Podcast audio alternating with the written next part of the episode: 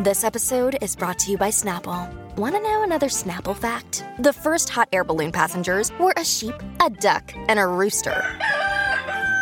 Ridiculous. Check out snapple.com to find ridiculously flavored Snapple near you.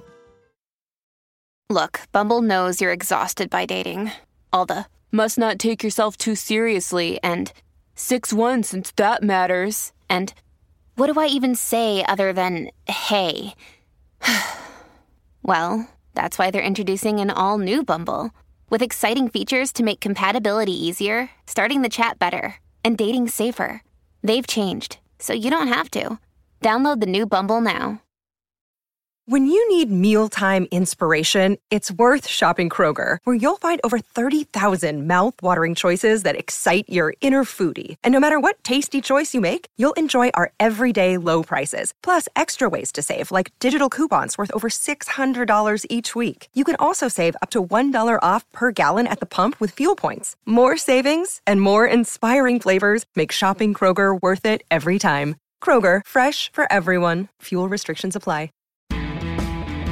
Hello and welcome to This Day Rocks from Vintage Rock Pod, the ultimate classic rock podcast, with a big name interview show every Monday and short daily episodes Tuesday through Sunday. Yes, a different episode released every single day.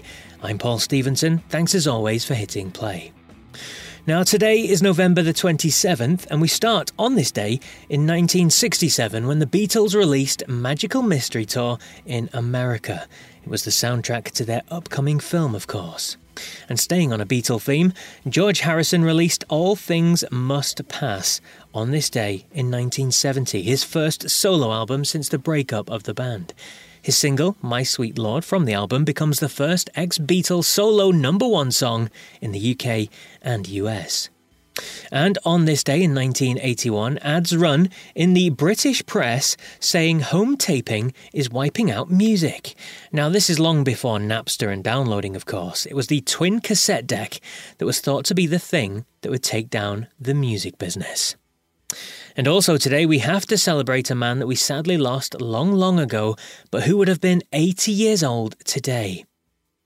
Born on this day in Seattle, Washington in 1942 was John Allen Hendrix.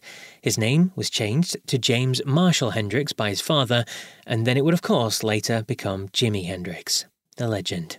Considered one of the greatest rock stars and guitarists of all time, his contribution to music is immense. He would sadly die aged just 27. As I said, Jimi would have been 80 years old today. And for today's main show, we are focusing on another legend that we sadly lost far too soon. It's a kind of magic. It's a kind of magic.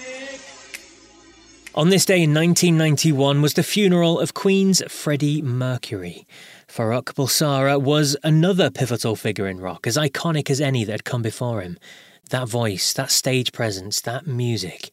He sadly died as a complication of AIDS when he was just 45 years old. Now, with me to talk about his memories of Freddie and the legacy the great man left behind is Phil Aston from Now Spinning magazine. I feel closer to Freddie Mercury now um, than I did when he originally passed away. In fact, I almost think of him as Freddie as if he's a friend. And I think that's because he's been in my house or homes or wherever I've lived at some point playing in the background or or sitting down and listening to an album or being on the radio. He's always been there. And he's been there since, for me, 1973, when I first heard the first album. And people were talking about seeing um, the Hoople and this support band called Queen. And then, of course, a year later, waiting outside the classrooms with the teacher arriving and talking about Killer Queen from Sheer Heart Attack. And then, of course, in a Bohemian Rhapsody and he's always been there. It was Queen then, but then it became, it soon became all about Freddie Mercury. He was the centerpiece, the, the front man, the entertainer.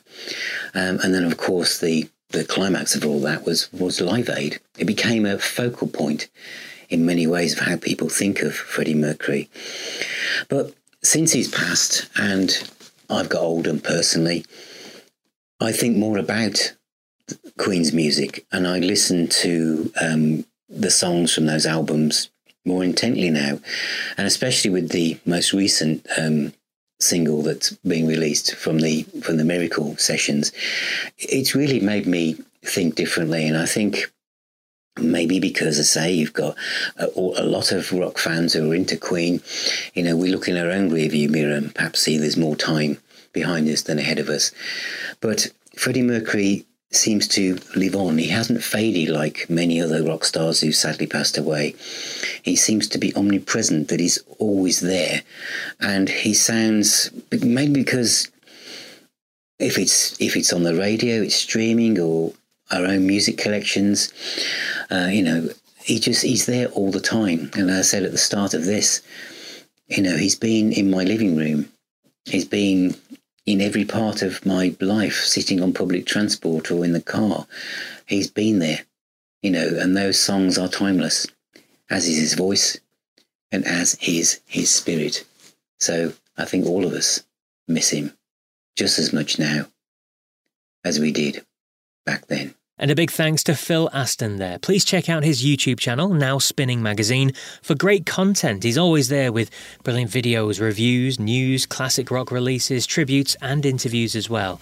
Just search for Now Spinning Magazine and show your support on YouTube. Thank you.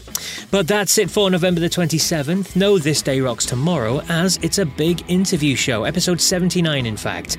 And it features an interview with a man who was Rod Stewart's songwriting partner for nearly 20 years from the 70s through to the 90s, so don't miss it. But until then, take care.